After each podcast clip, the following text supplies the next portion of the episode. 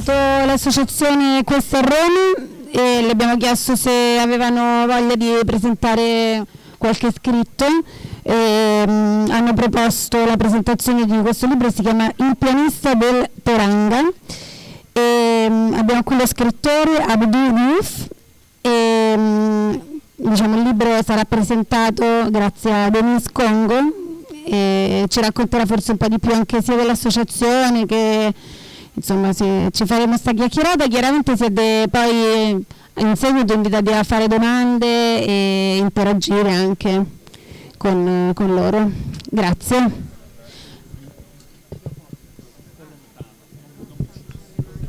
Lontano non vicinissimo ma così, così mi sentite eh?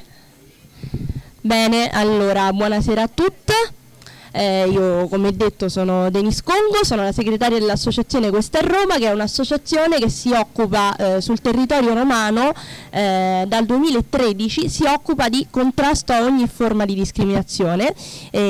siamo qui invece con eh, uno scrittore, un biologo, un pallavolista e tutte queste persone che ho appena citato sono questa persona qui che è Abdu Diouf.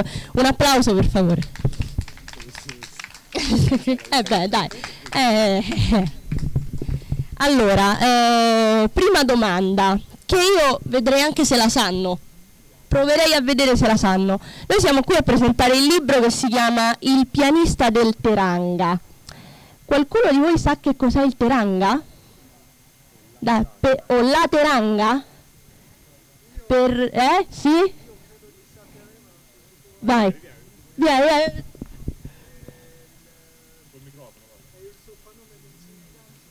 Il soprannome del Senegal. Sì, eh, dai. buona la prima, dai, bello. Ciao a tutti, sì, quindi il Teranga, sì, lo ripeto adesso così tutti lo sentono, sì, eh, significa terra di accoglienza e, cre- rappresenta il Senegal, ma anche non soltanto, penso anche eh, tutte, tutti che, che si eh, riconoscono in questa idea qua di accoglienza e di, di apertura, penso, credo. Ecco, grazie. Grazie. Dai, indovinata la prima. E quindi insomma il Tiranga è qualcosa di molto di più, no?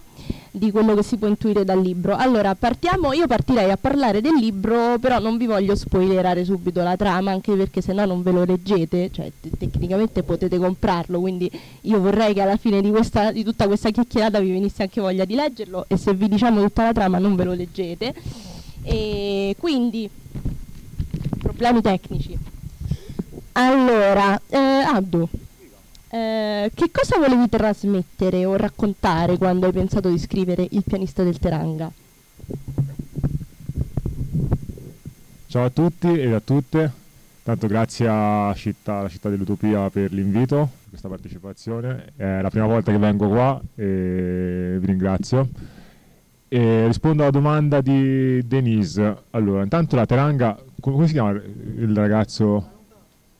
Valentin, Valentin l'ha spiegato in maniera eccellente perché Teranga sì, è il uh, nome che viene dato anche al Senegal, che viene chiamato il paese della Teranga. Io infatti sono senegalese, però beh, vivo in Italia da ormai 30 anni, quindi sono sia cittadino italiano che cittadino senegalese. Però mi sento ancora molto molto radicato col Senegal, cioè proprio sento dentro e sento che sia proprio parte di me. E infatti ho deciso di chiamare questo libro Il pianista del Teranga perché parla di due cose, di un pianista, banalmente, e del Teranga, che è il luogo in cui il pianista suona. il pianista è il, il narratore della storia e rappresenta anche il, rappresentava me quando iniziai a scrivere questo libro. Perché, sì, vabbè, quando iniziai a scrivere questo libro, perché ho iniziato a scrivere questo libro in un periodo, diciamo, politicamente e anche, diciamo, di vita non molto semplice perché venivamo da situazioni politiche particolari che adesso beh, vediamo tutti cioè, abbastanza reali. Insomma, sì, sì, siamo passati dal ministro, ministro, degli interni che era Matteo, poi siamo arrivati adesso, a, quindi mi sono trovato in un momento in cui il mondo fuori era molto difficile, cioè era, era, meno accogliente di quanto insomma, l'Italia è sempre stata. E quindi mi sono seduto e ho detto ok, bene, mh, mm, devo scrivere un racconto e ambientarlo però non nel mondo fuori perché scriverei soltanto cose brutte, cose cattive, cose che mi fanno stare male. Allora cerchiamo di provare a scrivere le cose belle che voglio scrivere, che voglio trasmettere e l'unico modo che ho trovato da scrittore per uh, poter rappresentare queste cose è crearmi un luogo immaginario e il mio luogo immaginario è questo Teranga. Allora, Teranga è un, è un locale, un piccolissimo locale in cui il pianista entra e conosce il proprietario che si chiama Samba, che è un signore di 80 anni, senegalese, con i dread lunghissimi e poi ha questi vestiti molto molto belli e che ogni volta che il pianista entra per suonare il piano bar, prima di iniziare a suonare, prima che arrivino tutti i vari ospiti, gli racconta delle storie.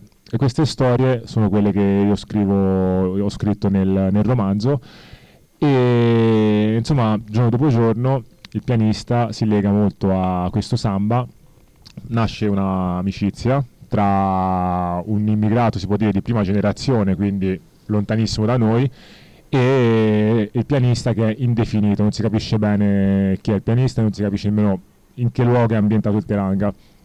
Però all'interno del locale ci stanno un sacco di personaggi che sono tutte persone che ho incontrato in questi 30 anni di vita in Italia. Sono scrittori, sono artisti, musicisti, c'è Falcone, Borsellino, ci sta Peppino Impastato ci sta Thomas Sankara, Shekhan Diop, quindi tutti i personaggi che mi hanno in qualche modo ispirato li ho messi in questo terang, in questo locale, loro si trovano qua e riescono a scambiarsi idee e racconti. E quindi questo è il mio, è il mio teranga. Ora sarebbe interessante sapere anche, per esempio, il Valentine cos'è il teranga, oppure per tutti voi qual è la vostra teranga o il vostro teranga. Per esempio, secondo me la città dell'utopia può essere un teranga, potrebbe essere un teranga poi questo magari se voglio rispondere dopo. Lui o io? Sì. Eh, ci sei piaciuto?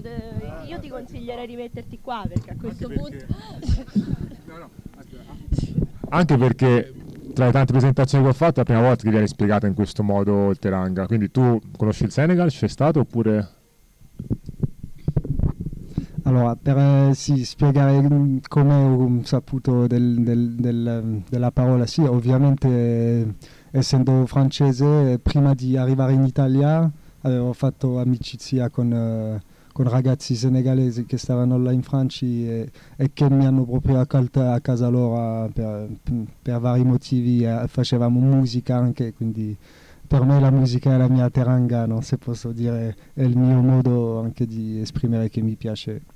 E, e sì, eh, essendo anche appassionato di, di, di, di lingua, no? potuto, mm, potuto, imparare anche un po' eh, il Wolof, o almeno sentirlo che è, una, cioè, che è un'altra la lingua o il, il dialetto che sta, che sta sì, senegalese e, ecco, mh, mm, quella storia è questa, l'amicizia ovviamente che mi ha portato a conoscere eh, ragazzi e, e, condividere la cultura loro e la mia. Eh, che posso dire altro? L'accoglienza proprio di ragazzi che anche si definiscono, non so se conoscete i, i, i Baifal, per quelli che sono qua, che, che un, ecco la samba.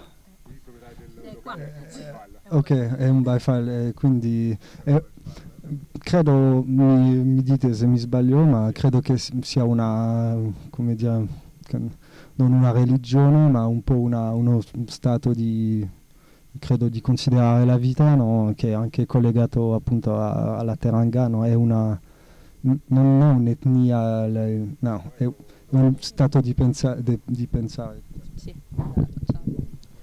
Allora, i, i, i Baifal, uh, come, ben, cioè, come, sapete, il Senegal è un paese a maggioranza uh, musulmana. Poi qui sarebbe anche interessante aprire una parentesi sull'Islam. non, non faccio... No, no, vabbè, vabbè non, non, facciamo spoiler, però cioè, questi collegamenti mi vengono... Ok, comunque, no, no. Allora, mi fermo solo sul Baifal. Eh, quindi il Senegal è un paese a maggioranza is- islamica, musulmana, e uno diciamo, degli insegnamenti filosofici è proprio quella dei Baifal, perché in Senegal c'è stato un personaggio storico molto importante che, ha, che insomma, è poco conosciuto, però in Senegal quando andrete, se andrete, vi auguro di andarci, vedrete tutti i luoghi, tutti i posti, tutte le case tappezzate con questo signore che è coperto da un velo, tutto coperto, si vede soltanto gli occhi. E poi c'è tutto un velo coperto. Lui si chiama Serintuba e Serintuba per noi musulmani, per noi del Senegal Murid, rappresenta il nostro punto di riferimento come Gandhi per gli indiani, per esempio, cioè come Gandhi per l'India. Okay? Quindi per noi abbiamo Serintuba perché lui con i francesi ha combattuto in maniera non violenta per dare l'indipendenza al Senegal e accanto a Serintuba c'era un altro personaggio storico che è Cheikh Ibrafal, che di cognome faceva Fall, e lui è stato il primo a insegnare ai senegalesi in che modo bisogna praticare la religione, in che modo bisogna pregare, in che modo bisogna, diciamo, mm, in che modo bisogna rivolgersi verso Dio. E Baifal sono tutti discepoli di Cheikh Ibrafal e mh, mm, si riconoscono subito perché hanno i rasta, i vestiti colorati e poi non vanno confusi con quelli che utilizzano la, la, religione magari per altri scopi, ecco. Comunque mi fermo qua.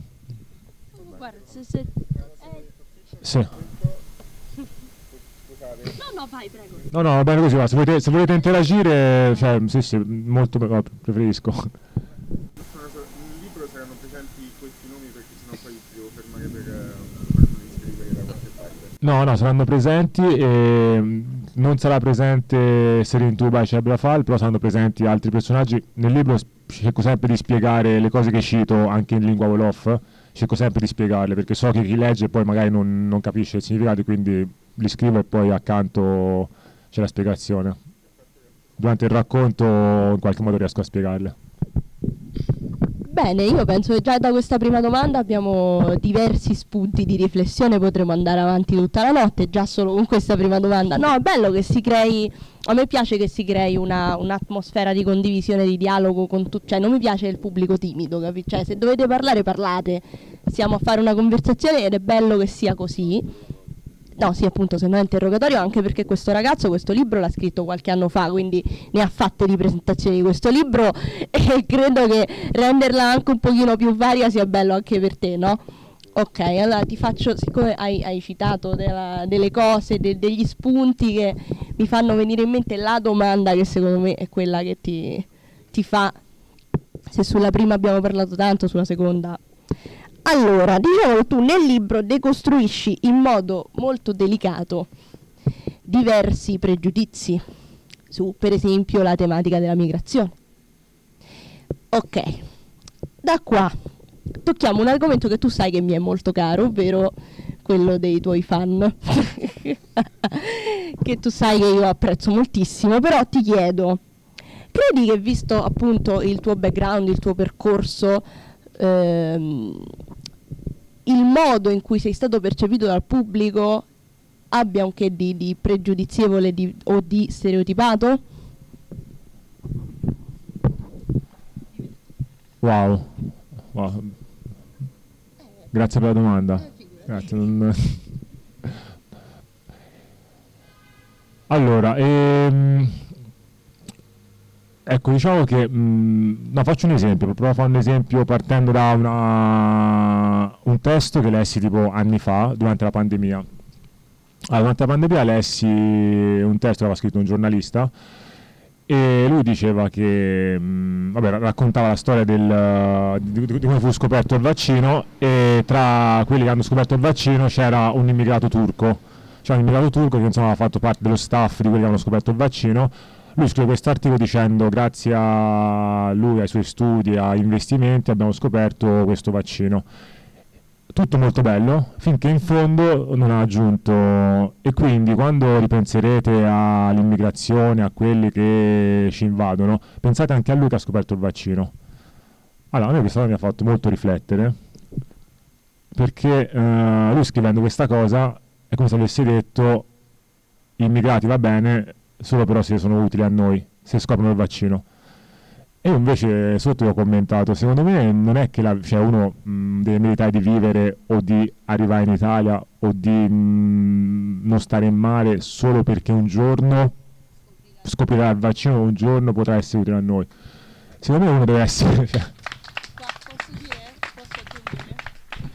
Ah, io aggiungo che mi hai fatto venire in mente, c'è una recensione che è stata fatta del tuo libro. E... Ma te sei una fan di quelle fan allora? Cioè. Ma eh, allora, io te l'ho detto, cioè se io fossi stata la tua manager, quest'ora stavamo su i, i Perugina, cioè stavamo ovunque.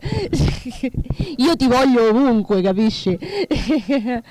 e, no, vabbè, io sono la prima delle fan, però chiaramente per farti questa intervista sono andata un po' a scavare. E ho trovato questa recensione in cui c'è questa, questa, ragazza che non citiamo, che fa tutto lo spoiler possibile del libro, nel senso che se uno dopo questa recensione vuole leggersi il libro non lo fa perché l'ha praticamente già letto. E all'inizio di questa recensione lei dice Abdu Diouf, eh, che è questo ragazzo che è un pallavolista, ha una laurea in biologia molecolare, ha un master in giornalismo e si deve anche occupare dei suoi 800.000 follower su Facebook e per questo è un esempio di immigrazione ben riuscita. A me questa cosa mi ha fatto accapponare la pelle perché se penso che cioè, io ti voglio tanto bene, lo sai che ti voglio tanto bene, ma se tu sei un esempio di immigrazione ben riuscita perché hai una laurea, il master, fai il pallavolista, fai il biologo, fai lo scrittore, diciamo che essere un esempio di immigrazione ben riuscita è un po' difficile.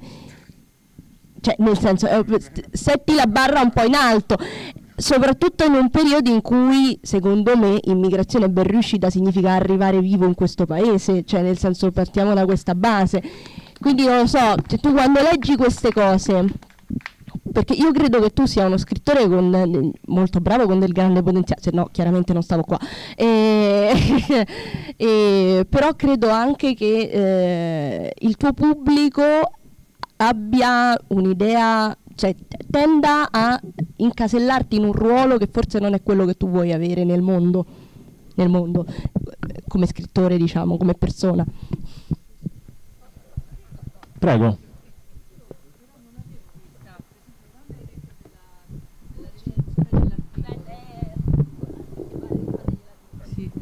Io ehm, ho avuto una sensazione diversa. Quando tu hai detto dell'articolo e quando eh, l'ultima frase non l'ho vista come una cosa invece penalizzante, ho detto quante potenzialità ci sono in ogni persona che, che può essere italiana, senegalese, eh, francese, tedesca, cioè, l'ho vista più come, boh, eh, come, un messaggio positivo, nel senso di ci sono tante potenzialità e non dobbiamo distruggerle, non dobbiamo ehm, vietare che si esprimano in qualsiasi modo. Cioè, personalmente l'avevo vista, è come la differenza di classe, cioè che eh, per esempio io rimango sempre molto colpita dal fatto che in questa nazione oggi possono studiare solo quelli che vivono nelle città grandi, perché chi vive nelle città piccoline non può permettersi di mantenere i figli, per esempio nelle città perché costano troppo gli affitti. Allora dico, in questa maniera noi distruggiamo un potenziale pazzesco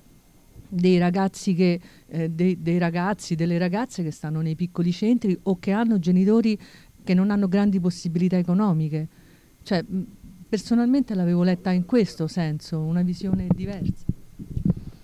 Vabbè, eh, rispondo alla signora dicendo che cioè, la sua lettura è la lettura di una persona che, che sta nel mondo, una persona che magari ha, una, ha una, un punto di vista anche molto molto più aperto, molto più ampio. Se però questo punto di vista invece lo, mm, lo prendo e lo guardo dal, dalla mia esperienza personale, ma anche dall'esperienza personale di ragazzi di, di seconda generazione o di immigrati, ci rendiamo conto che è molto riduttivo invece, cioè è proprio riduttivo. E, mh, infatti finendo la storia di prima, prima di rispondere a Denise, io poi quel, quell'articolo lì, sotto ci ho commentato, il commento è stato il mio, che non bisogna, cioè non bisogna dire che le persone devono essere salvate, devono essere portate sane e salve a riva perché un giorno potrebbero diventare qualcosa il mio commento è stato, secondo me, una persona, proprio scritto letteralmente, merita di sopravvivere e di vivere anche se un giorno diventerà un coglione qualunque. Cioè, proprio se lo merita a prescindere, come, come, come, come chiunque altro, perché mh, il fatto che io sia tutte queste cose, come diceva lei, non, è, non deve essere lo scopo, l'obiettivo di un ragazzo che viene qua per dimostrare che può stare in questo mondo. Cioè, uno può anche fallire la propria vita Cioè, è, è lì, può essere libero di poterla fallire tranquillamente.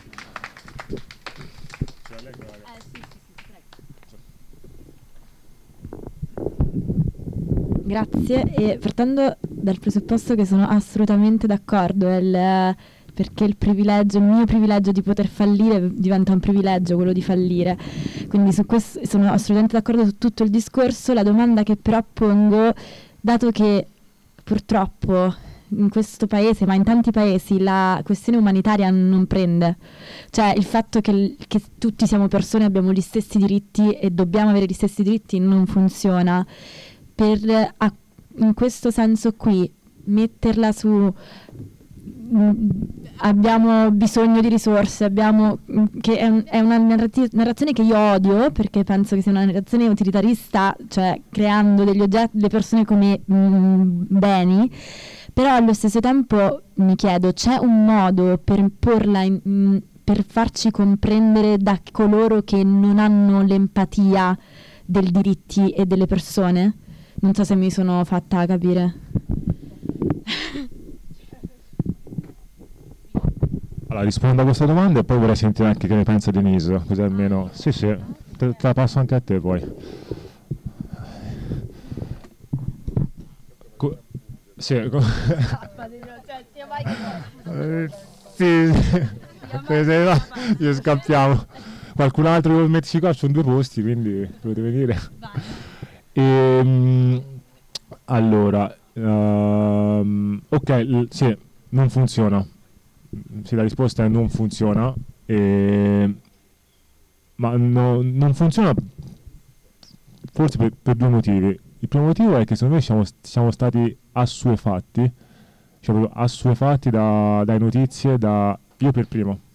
Io purtroppo, io per primo, nel 2013, adesso non, se- non mi ricordo mai, quando ci fu quel barcone, quel naufragio a Lampedusa, per me era una cosa assurda, incredibile, cioè una cosa che mi ha devastato.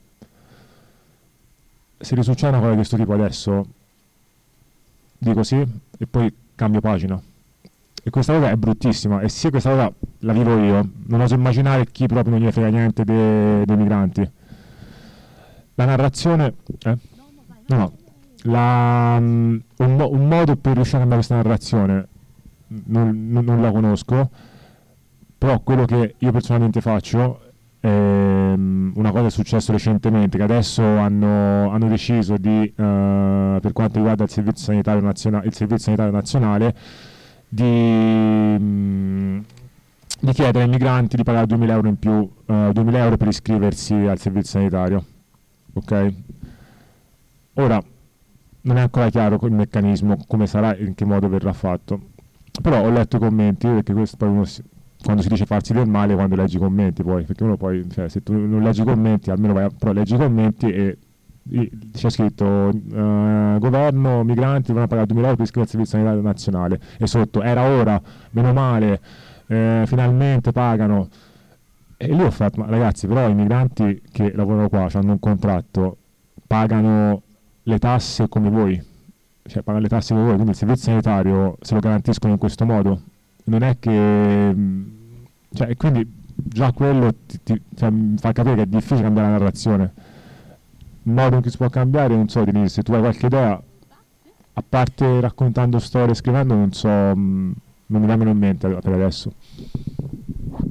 Ah, sì, allora intanto grazie per la domanda. Eh, io dico che secondo me ognuno trova il modo suo personale di lottare eh, contro certe, cioè, per la realizzazione di certi obiettivi. Chiaramente il suo, lui è uno scrittore, il suo è quello di, di scrivere, di raccontare, che comunque è molto efficace perché si arriva anche molto più lontano di quanto non si pensa. Io credo che prima di andare a guardare, cioè, credo che il grande problema di questo paese su questa tematica sia che eh, si va molto a guardare l'estremismo di destra e non si vede il problema che invece abbiamo dentro casa.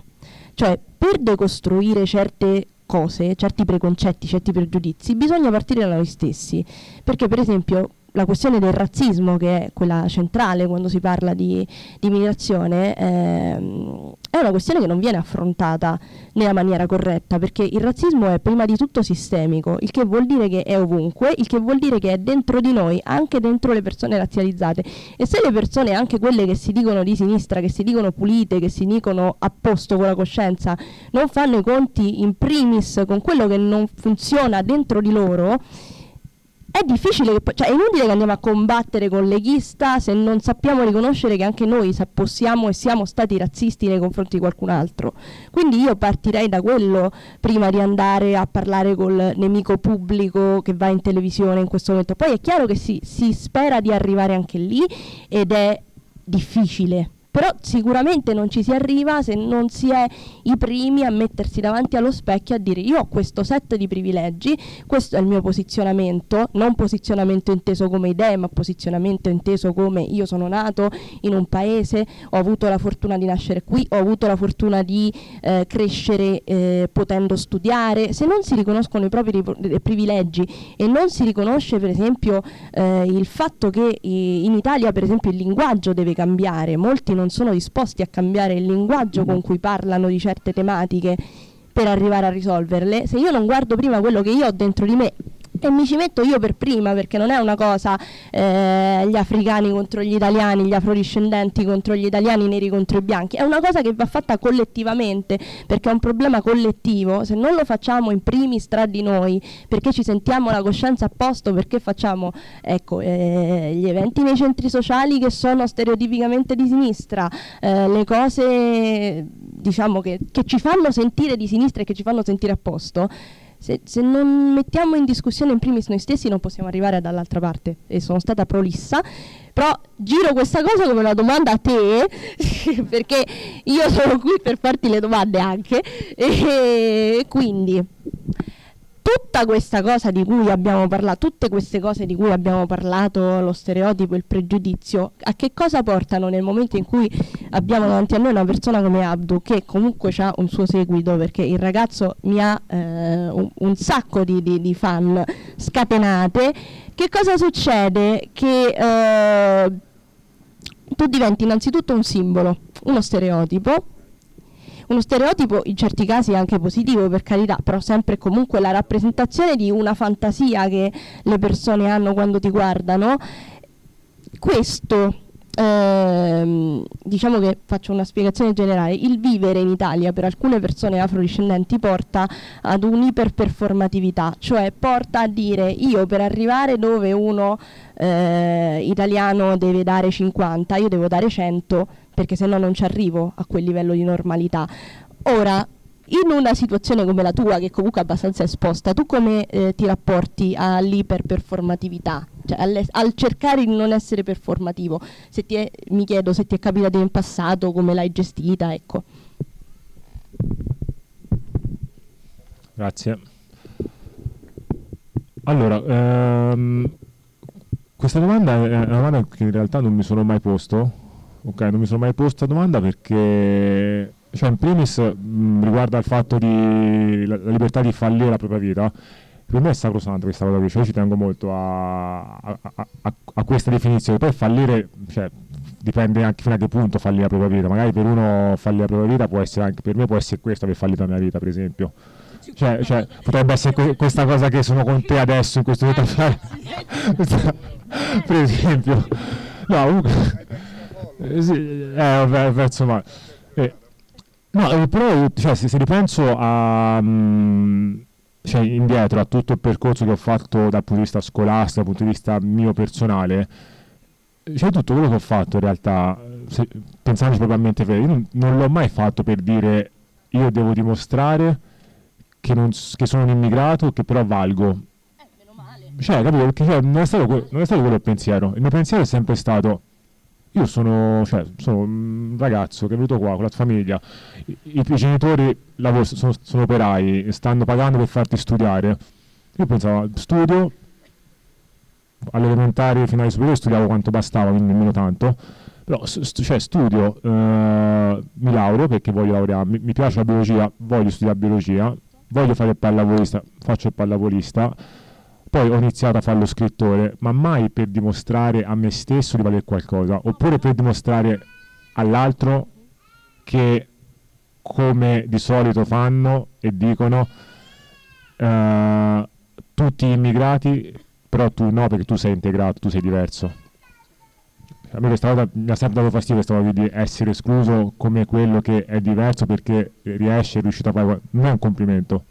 Cioè, mh, spoiler, non è un complimento, quindi se vi capita di incontrare una persona, un immigrato non fa il venditore ambulante o fa l'operaio, eh, cioè, non è diverso da, da, me che faccio il biologo o faccio scrittore, cioè, non è niente di diverso perché mi sento sempre comunque immigrato, cioè, mi sento sempre da quella parte.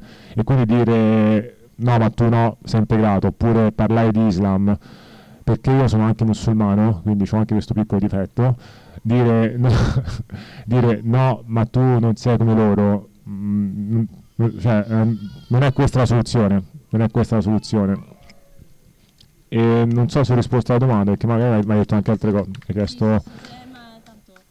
E per quanto riguarda l'essere lì performante, ci sono persone che possono testimoniarlo che spesso passo le giornate a, a non fare niente, quindi proprio, proprio quindi, sì, proprio che anche quello è importante, perché poi uno dice devo fare qualcosa, ma puoi anche non fare niente, cioè puoi anche startene lì e non fare proprio niente, perché il tuo cervello ha bisogno anche di quello, cioè ha bisogno di, di riposo e di, cioè, di, di stare off. No, perché questa cosa che hai detto non è per niente una cosa scontata, eh, assolutamente, soprattutto appunto per eh, tutte le generazioni con background migratorio presenti in Italia. Cioè, ci vuole forse anche un po' di fortuna, ma io n- non mi sentirei di dire per forza fortuna, ma eh, cioè, è raro, soprattutto cioè, io pensavo anche no, dopo il successo, diciamo che potesse succedere che c'è un po' di, di, di ansia della performance. A posto. che c'è un po' di... Era una fan, eh, certo.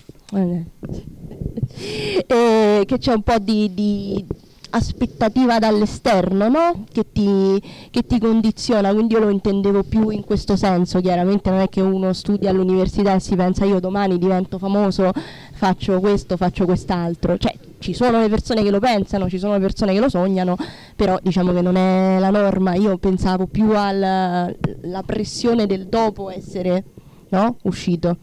Ce l'hai? uso da sportivo uso una citazione di Kobe Bryant, eh, ex cestista. E lui dice che, cioè diceva, io non sento la pressione che mi mettono gli altri perché già mi metto pressione da solo quindi io, cioè, io già mi metto la pressione da solo, non, non, cioè, non, non, cioè, non, devo dimostrare, le cose che faccio le faccio tutte per me. Cioè, se poi, anzi, se mi provocano, cioè dicendomi... no, no, no. No, poi sembra che detto così non ci vuoi fare niente, ma non è, non è così, è che però, cioè, quando le cose le sento le faccio, quando poi non le sento, ma anche il fatto della, della scrittura, della... Due anni fa, ce lo racconto, tanto ormai è passato, uh, mi hanno offerto, una casa editrice mi ha offerto un, uh, un, contratto anche molto importante per scrivere un, uh, un, racco- un romanzo. E io ho chiesto, ma che tematica devo scrivere? No, no, ci scrivi la storia di tuo padre, basta che parli di immigrazione. E... Cioè... Mh, mm, e, e lì ho, cioè, io ci ho pensato, ho detto, ok, questi sono i soldi, però ho pensato, ma io devo scrivere un racconto che non sento, per, non, cioè, non sento mio. Devo rubare la storia di mio padre e eh, darlo in pasto così alle persone. E, quindi cioè, questo è un esempio di proprio che non, non sento proprio la, di performare, di dover mostrare, dover dimostrare che devo scrivere o fare altro. Quindi quando ho voglia, se ho voglia, scrivo. Conoscete Guccini? Se vi piace Guccini? è il mio cantautore preferito. Sì, c'è una canzone L'avvelenata che aveva preferito. Vabbè, una, comunque no, poi Guccini ho avuto anche l'occasione di conoscerlo, una delle cose più belle che mi sono successe, quindi sono molto contento. E l'avvelenata diceva, cioè, diceva, mm, cioè, scrivo, scrivo cioè, non mi ricordo, però parafrasando dice scrivo quando voglia e quando voglia se non voglia. e perché ha voglia di ascoltare bene e poi che era a fanculo tutto il resto diceva vabbè comunque mm, eh, insomma il, il- il mood è quello ecco Bene, grazie. Eh, allora, eh, beh, che- ah, poi magari ora poi magari poi che succede magari che non eh, divento disoccupato inizio a scrivere libri su libri per, per, per, per guadagnare qualcosa. Ca- cambio tutte, tutte le carte. La, fede- la Federico Moccizzazione di... Ma guarda, lo leggerei, eh, sarebbe comunque una roba... Eh, sì. No, una cosa, poi secondo me a un certo punto la carriera ci sta pure, è un libretto così, per le fan. Allora, ehm, eh, allora, torniamo a parlare un attimo del libro perché ci- abbiamo un po', abbiamo un po' divagato, però... eh, tu devi stare ca- io mi sono segnata tu, tu devi stare calmo che mi fai le anticipazioni delle domande e ti voglio fare dopo. Cioè, me lo sono segnato, dopo ne parliamo, non ti preoccupare. Sì, ah, vuoi che te la faccia adesso? No, no, dopo, dopo. Te la, faccio, te la faccio dopo. Allora, tornando a parlare del libro, questo qui, che si spera che, che lo leggiate poi, ehm, nel libro si affronta la tematica della solitudine. Ah, siccome tu prima mi hai dato l'inghippo che mi hai detto che il pianista volendo sei anche un po' tu, tu come te lo vivi il rapporto con la solitudine? Perché c'è, c'è una descrizione molto bella dell'essere soli sul libro, no? Eh, prego. non me la ricordo la descrizione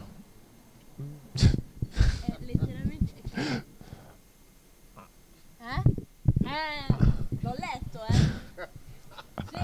Sulla quarta di copertina ah No, ma poi la più citata. la sole sì sì? Mm, vabbè la, puoi leggere se vuoi sì te? no leggila tu leggila tu dai leggila tu Allora, eh, questo è il pianista che parla, che dice, sai cosa? È faticoso essere noi. Avere la consapevolezza di saper stare bene da soli con se stessi è una gran fatica. Facciamo paura alle persone, facciamo paura perché ci teniamo sempre a debita distanza dal mondo, non ci apriamo mai, non ci concediamo mai, ma nel momento esatto in cui succede che decidiamo di farlo, di aprirci, le persone si spaventano, si spaventano per il troppo che abbiamo da dare, sì, credo sia così. Un cuore che si protegge, sì, un cuore che si protegge da tanto tempo, ma non per questo spento, e di questo almeno sono certo, lo sento. Bella, eh? Bella. Cioè, qua un applauso ci stava, io non so se... no no ma è un pubblico timido vabbè, ma, ma, ma non c'è tipo non c'è uno che passa col cartello applausi eh non- non- dai dici. Io do la Fa sapendo tutto. Manager, presentatrice, applausi. Tutti, sì. Ah. Ehm, allora, rapporto alla solitudine, cioè io la solitudine mi ci... vabbè, cioè, è un, è un luogo in cui mi trovo bene. Cioè, lo vedo come un luogo la solitudine. E, e poi ci si rende conto, cioè, mi sono reso conto anzi, che sono passato da sempre percorrendo piccolo, crescendo, grande, passato da essere una, una persona cioè, molto estroversa, molto sempre a cui piaceva stare in mezzo alle persone, fre- frequentarle, mh, insomma, passarci del tempo. E man mano che crescevo mi rendevo conto eh, che sentivo sempre meno la necessità di frequentare determinate persone. Ma questo perché, ragionandoci dopo, che a un certo punto inizi a avere consapevolezza, inizi a parlare con le persone, a conoscerli, a conoscerle, inizi a, a condividere pensieri, a parlare, a confrontarti e man mano che ti confronti ti rendi conto che però le visioni sono completamente diverse e lontane dai tuoi. E quindi ti rendi conto che le persone con cui ti senti affine, le persone con cui condividi certe cose sempre meno, sempre meno, sempre meno e alla fine come diceva Paolo Coelho, il vincitore è solo, cioè questo è molto drastico, però spero di no, però dice il vincitore è solo in quanto alla fine uno se davvero vuole essere compre- cioè vuole comprendersi, cioè ti comprendi da solo, cioè non, troverai mai qualcun altro che ti comprende appieno. Però questo racconto non è così drammatica la visione che poi il pianista riesce a... Abdu, il finale però.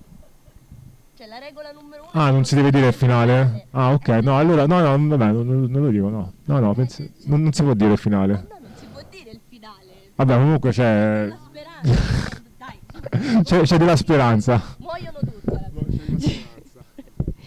Allora, dai, adesso eh, ci abbiamo ancora più o meno una, una decina di minuti, più o meno. Ti faccio le ultime due domande, una è quella che ti piace. Certo, chiaramente. Questa adesso c'è la domanda che ti piace. Allora, e la affrontiamo parlando de- dell'unico hater che tu abbia mai avuto, e che ha fatto un piccolo commentino proprio sulla questione religione musulmana. E vista, eh, visto il periodo, io ti chiedo, e, a parte che appunto tu hai un master in giornalismo, quindi mi chiedo se scriverai mai di attualità, cioè se vuoi, vor- volessi in futuro fare qualcosa di, di cambiare stile, non so. E riguardo appunto alla questione della religione musulmana, se hai qualcosa da dire al riguardo, visto che comunque è una tematica abbastanza attuale. Ok, allora, rispondo alla prima domanda. Eh, specifico che è Master in giornalismo e divulgazione scientifica. E, no, vabbè, ok. E quindi mh, è, eh, è una cosa su cui sto lavorando, eh, scrivendo articoli di divulgazione scientifica che hanno un taglio nettamente diverso dal, dal romanzo. Infatti a volte mi trovo in difficoltà a scrivere perché poi mando i pezzi scritti in un certo modo e mi dicono no guarda devi essere un po' più distaccato, più freddo, più, più o meno. E quindi vabbè ci sto lavorando. E quindi sì è una cosa che sto facendo. Non so ancora se col mio nome o sotto pseudonimo però boh vediamo. Eh sì perché, perché poi mi hanno spiegato che ci sono delle dinamiche dietro che se tu scrivi romanzi eh, Perdi credibilità eh, non, non- non- non lo so, comunque c'è. Non so, non so come funziona questo mondo. E comunque sì, scrivo, sto, cioè, sto scrivendo anche dei pezzi a riguardo. Argomento religione. Allora, religione, interessante perché mh, vabbè, quello che sta succedendo sulla striscia di Gaza lo sappiamo tutti. E, mh, e mi ricollego a una guerra che c'è stata prima la guerra in Ucraina, ok? È un esempio per quanto secondo me è un esempio che spiega bene la dico nostra ipocrisia perché mm, sto imparando a non escludermi dalla società perché ne faccio parte anch'io, quindi non posso escludermi. E la nostra ipocrisia, perché mm, siamo tutti parte della società e quindi mm, dobbiamo prenderci ognuno il suo pezzo di, di responsabilità e di colpa. Mi ricordo quando scoppia la guerra in Ucraina, eh, c'è stato proprio un, eh, una solidarietà verso, verso il popolo che è stato ma- mai visto prima e che ho apprezzato tantissimo e ho detto cavoli se facessero sempre così ogni volta che succede una guerra sarebbe un mondo fantastico, sarebbe un mondo bellissimo perché vedevo persone che mm, facevano video, storie, partivano con la macchina da casa loro, andavano al confine a prendere gli ucraini, li portavano in Italia proprio in macchina, andavano, li portavano da mangiare, poi tornavano, li portavano in Ucraina.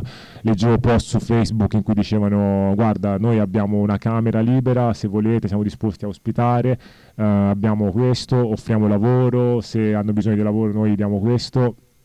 Tipo, mm, io guardavo e dicevo cavoli, no, dicevo è fantastico, cioè, questo, questo è il mondo che mi piace.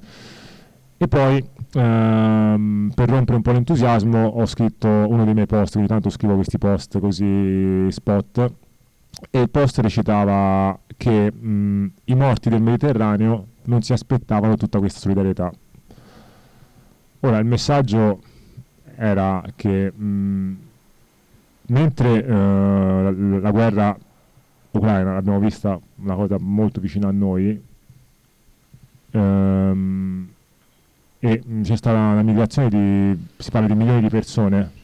Milioni credo i numeri non li so esattamente però si, si parla di milioni di persone sono entrate in Europa. E dall'altra parte da una parte cioè in una pagina c'era scritto ok immigrazione milioni di persone guerra in Ucraina.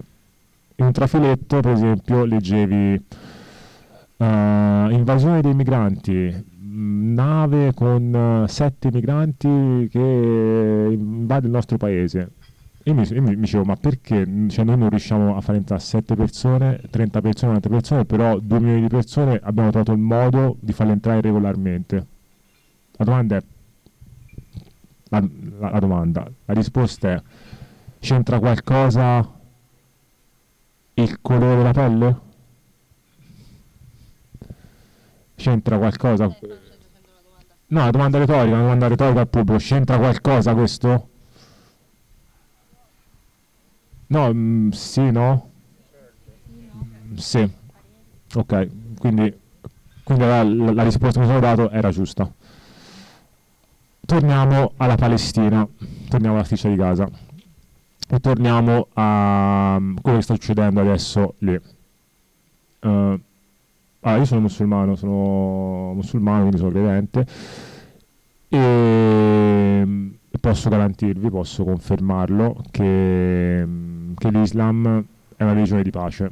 Cioè, lo posso confermare perché siamo 2 miliardi di persone di cui fanno parte anche quelli che usano la religione per dire che mm, devono uccidere i cristiani, devono l'Occidente, bisogna fare questo perché Allah ha detto questo, perché Allah... No, Allah non ha detto tutte queste cose. Cioè, Allah- quale Dio, quale Dio eh, scrive o dice uccidi un altro perché io ti ho promesso quella terra? Io non... non- cioè, quale Dio direbbe una cosa di questo tipo? Che uno sia ateo, credente o non credente? La risposta è nessun Dio. Qu- quello che è successo è... No, no, ma, quello, cioè... ah, ok, vabbè, sì. C'è, c'è un po' di... è vero. No, è, no, è vero, condivido. E, e quindi, cioè, quello che è successo, prendo soltanto, eh, brevemente, prendo Hamas, ok, che è un gruppo di terroristi che dicono di essere terroristi islamici. Ora, per colpa di questo gruppo, tutta la Palestina viene vista come un paese eh, di terroristi. Banalmente è come dire, per colpa di alcuni mafiosi in Italia, tutta l'Italia è mafiosa. Tutti i cattolici sono colonizzatori. Quindi per colpa di, pochi, tutti sono in quel modo. Scusatemi.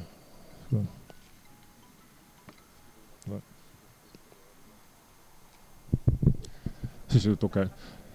No, e qui- quindi cioè, ricollegandomi alla religione, la domanda a questo punto invece, visto che mh, paragonandomi sempre a quello che è successo in Ucraina e quello che sta succedendo adesso e l'indifferenza che molti hanno, la domanda è in questo caso non è più la pelle, c'entra qualcosa la religione? Perché sono musulmani loro?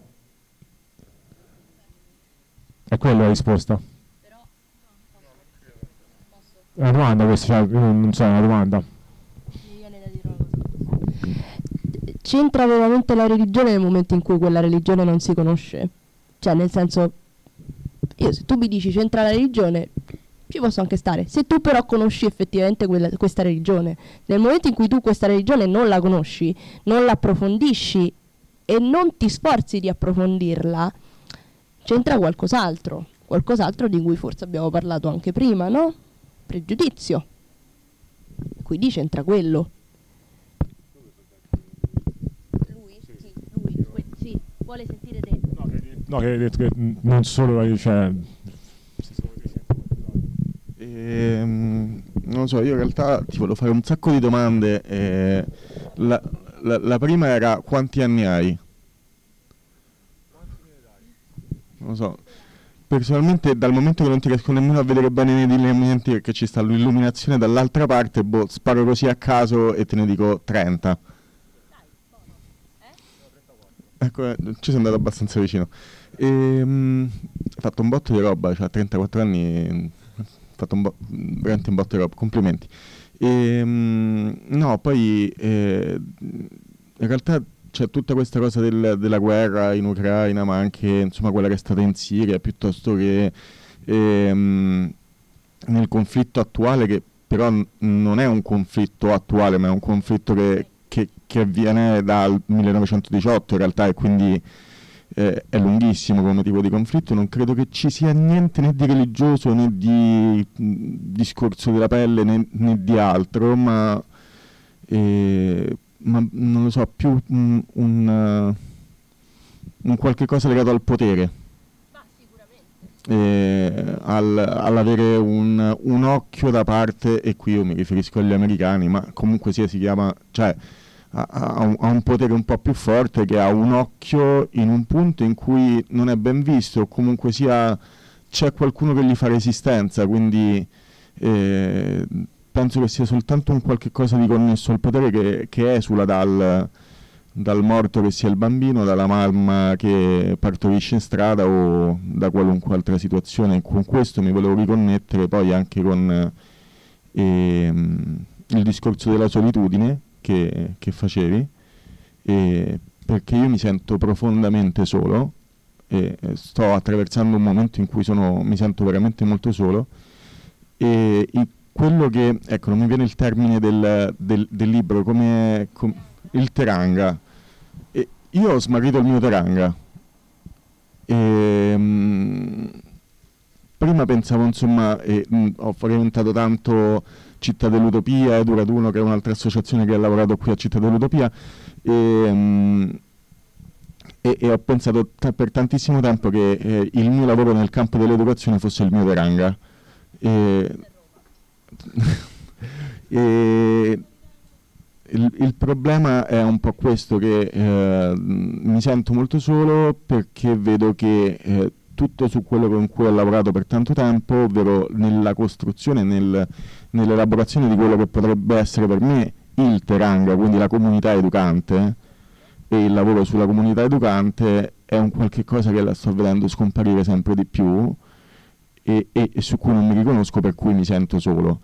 Ehm, e, e, quindi insomma una cosa che eh, uno strumento che dovrebbe essere molto utile magari invece per mettere in evidenza il pensiero di tutti quanti o farli lavorare bene insieme è i, i social network però vedo che pure quelli sempre di più riportano tutto sul discorso dello stereotipo perché nella comunicazione breve non c'è la comprensione e quindi c'è lo stereotipo secondo me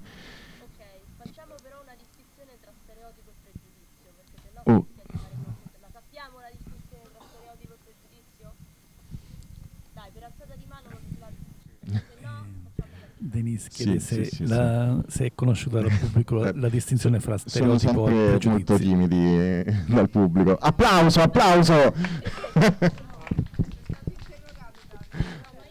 no, no.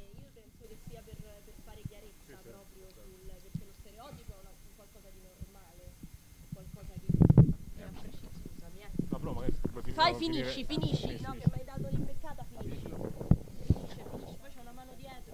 E, e, niente, quindi in realtà eh, il, il, il, discorso era un pochino qual è il tuo rapporto con i social e quindi con questo tipo di comunicazione che è molto distante dalla comunicazione del libro invece e, e come ti raffronti appunto con eh, il pregiudizio e, con, eh, e lo stereotipo insomma da questo punto di vista perché secondo me nei social purtroppo, forse non lo so, magari perché so boomer e quindi non li uso, non lo so, ci potrebbe stare pure questo, e, però io vedo che eh, lo scoglio, l'iceberg che fa affondare e sta facendo affondare la comunità educante sempre di più. Io direi facciamo una raccolta di domande, visto che comunque ci abbiamo alla fine, visto che c'era una mano alzata. Era una domanda, quindi prendiamo le domande. Va bene, va bene, allora rispondi a questa, poi ti faccio l'ultima e lasciamo spazio a chi vuole. Ok. E quindi c'è risposta su come... Vabbè, t- tanto cioè, devo dire una cosa che mi ha colpito molto quando ho iniziato a parlare. E uso una parola che è stima. Ti, ti stimo. Perché cioè, pres- presentandosi davanti a un po' dicendo mi sento profondamente solo non è scontato. Cioè, quindi questo ha massima stima.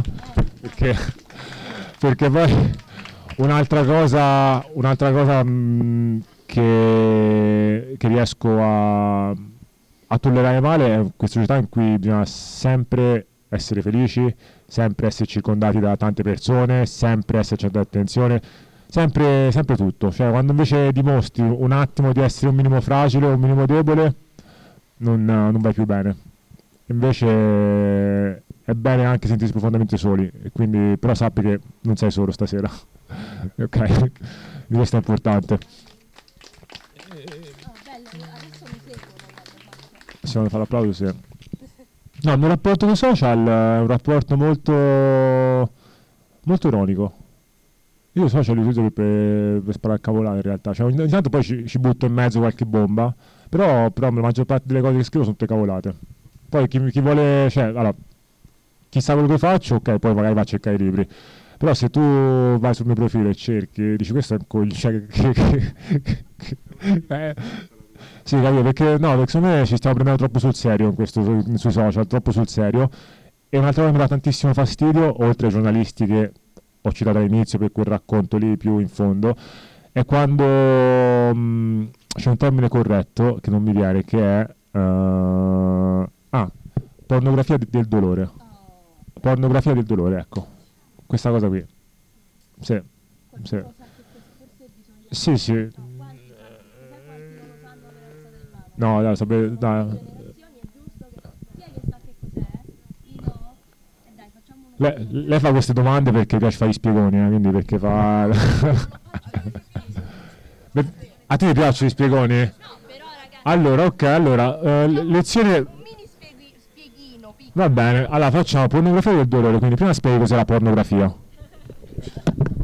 Una cosa essenziale c'è, c'è, mia madre tra il pubblico, tu mi fai spiegare cos'è la pornografia davanti a mia madre. Ciao mamma. No, allora, pornografia del dolore si intende, faccio, partiamo da esempi. Vi, avete visto, ad esempio, una pubblicità di un qualsiasi ente benefico che vuole che voi doniate l'euro per i bambini in Africa che muoiono di fame? Quelle immagini sono pornografia del dolore, cioè l'utilizzo di immagini dolorose che ledono rispet- il rispetto della persona rit- ritratta, quindi per esempio il bambino, che sono utilizzate per suscitare in noi delle emozioni, delle emozioni che ci portano a dare l'euro, a adottare il bambino, però fatto in una maniera che non è rispettosa del bambino stesso, della persona stessa. Questa è una cosa che viene fatta spessissimo con le testimonianze dei migranti, cioè viene spesso messo il migrante sul palco che deve narrare tutta la storia di come ha preso il balcone, di che cosa è successo, di quanto ha sofferto sofferto, di quanto gli hanno menato, perché l'obiettivo centrale viene fatto passare che sia il benessere del migrante in questione, ma in realtà è il suscitare quel po' di, di tenerezza nel, nel, pubblico, che poi è, è una cosa mh, di, abbastanza naturale che avviene dentro di noi, avviene anche quando abbiamo soprattutto una cosa abbastanza forse molto femminile, la fissa per guardarsi tipo i documentari sugli assassini che, che massacrano, che è, lo stesso, è la, lo stesso tipo di stimolazione che però viene utilizzata per, per far tirare l'euro a qual- qualcuno che non ci dia. Ci siamo?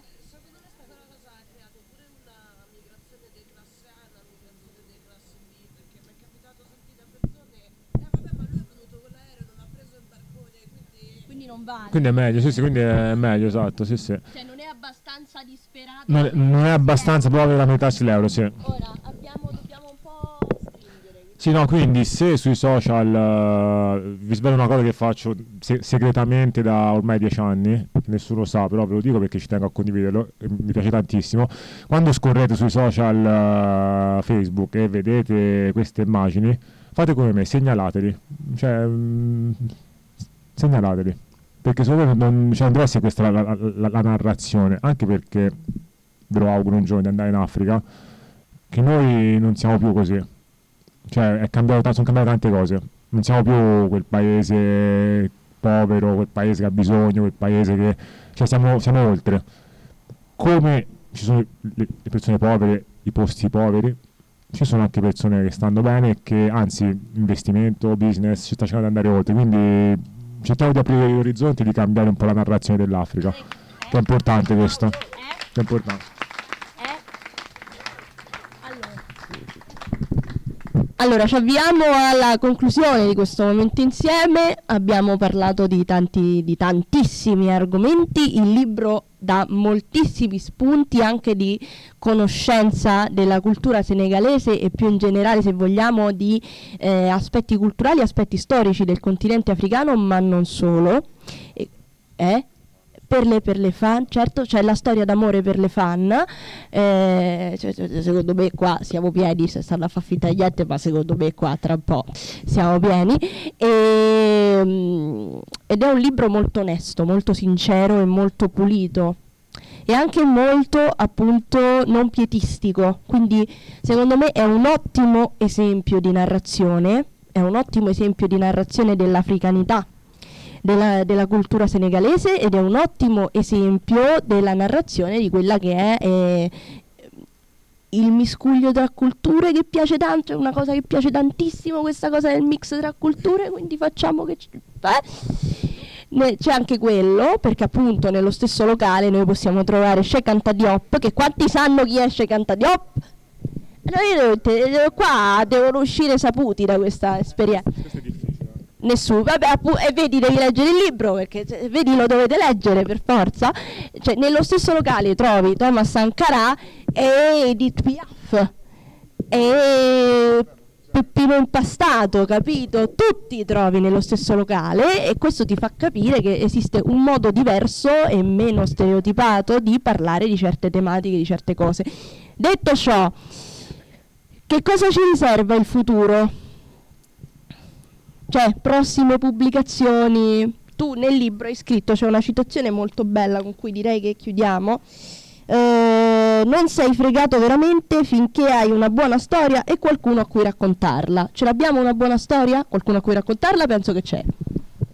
Citazione di citazione di un'altra citazione, il pianista, la leggenda del pianista sull'oceano tratto da Novecento di Alessandro Baricco, in cui dice non sei fregato veramente finché da parte una storia qualcuno a cui raccontarla. Allora, qualcuno a cui raccontarla ce l'ho.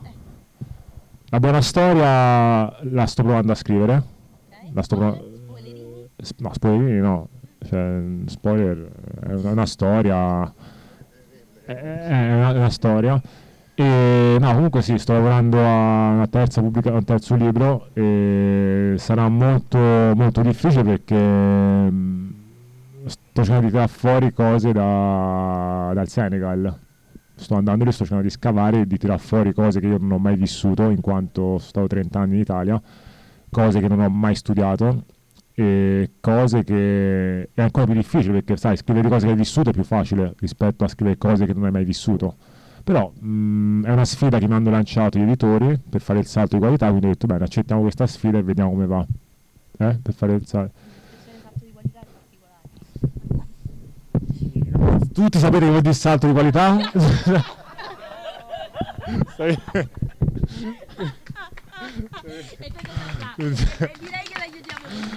Però se ho... Allora, avete qualche domanda da fare? Qualcuno ha delle domande?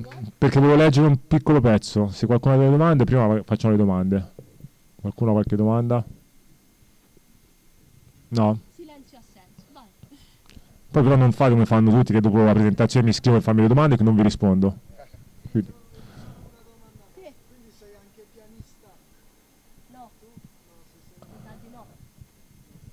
Allora, sì, no, mm, settimana scorsa sono stato a Napoli, c'è una presentazione. E vabbè, poi sono andato a, a pranzo con uh, insegnanti e i loro figli e casualmente siamo andati poi a un bar a prendere un caffè e per mia grandissima fortuna c'era un pianoforte lì, c'era un pianoforte al bar e tutti, dai suona, suona. Io non so suonare il pianoforte, io non sono pianista. Quindi no, non sono un pianista, però mi sarebbe piaciuto fare il pianista, però non so suonare. Però prima di scrivere il libro ho intervistato i, i vari pianisti e ho chiesto informazioni a loro. Se non ci sono domande leggo un pezzo che ho scritto. No, in realtà è un pezzo che ho scritto nel libro, però l'ho, l'ho modificato e quindi voi nel libro troverete la versione quella che avevo scritto, però questa è la versione invece che avrei voluto scrivere nel libro. Allora.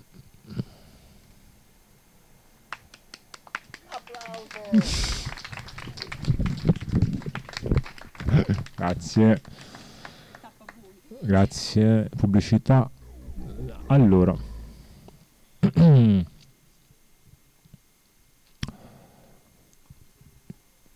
Questo è un pezzo che leggo sempre perché mm, penso è un pezzo che mi, mi ci ritrovo molto e che per me è la, è la sintesi di tutto quello che scrivo, tutto quello che faccio, questo pezzo. Io non sono mai stato su un barcone disperso nel mare. Non ho mai buttato un mio amico in mare perché tanto è morto. Non sono mai stato vittima di bullismo, né di omofobia, né di razzismo. Non sono mai morto di fame né di sete. Non sono mai stato ucciso perché è nero, perché è donna o semplicemente perché è diverso da te. Io non sono mai morto per una malattia che potevo curare con un antibiotico da pochi euro. Non sono mai morto bombardato mentre ero a scuola.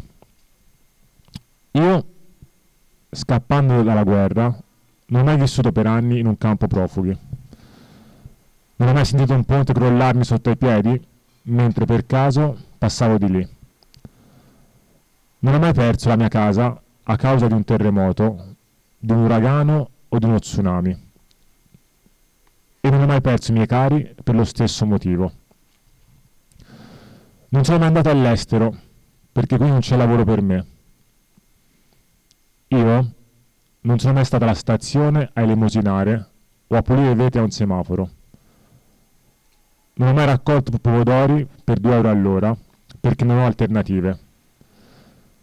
Non sono mai andato a dormire con la paura che qualcuno bruciasse la baracca in cui ero.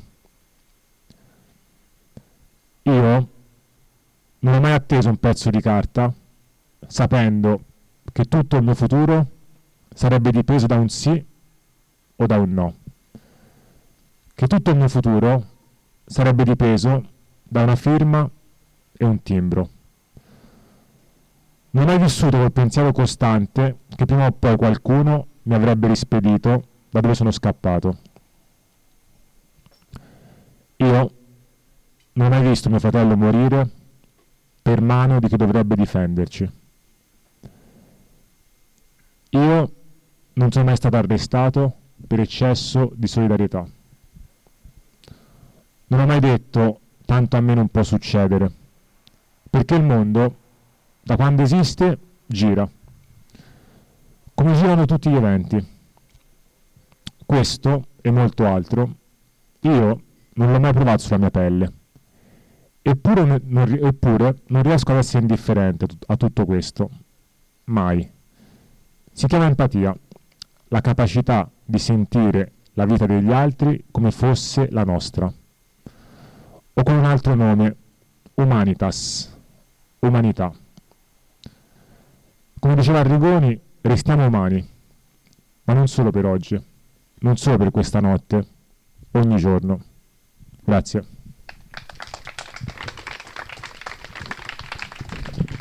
Bene, io ti ringrazio per tutto, per tutti gli spunti, per, insomma, per, tutto, per tutto quello che ci hai regalato stasera. Ringrazio voi, ringrazio la città dell'Utopia per l'ospitalità e vi ricordo che se volete entrare in questa Roma insieme a me e a questo signore qui, eh, potete iscrivervi, e anche a quella ragazza lì, Potete iscrivervi mandando una mail a questo.roma.gmail.com, potete seguirci tramite i social e sul nostro sito internet e stasera ci sono qua io, c'è anche Vanessa e c'è anche Abdu, se avete interesse ad entrare in contatto con la nostra associazione e realizzare eventi tipo questo ma anche altri, noi siamo a disposizione. Grazie a tutti.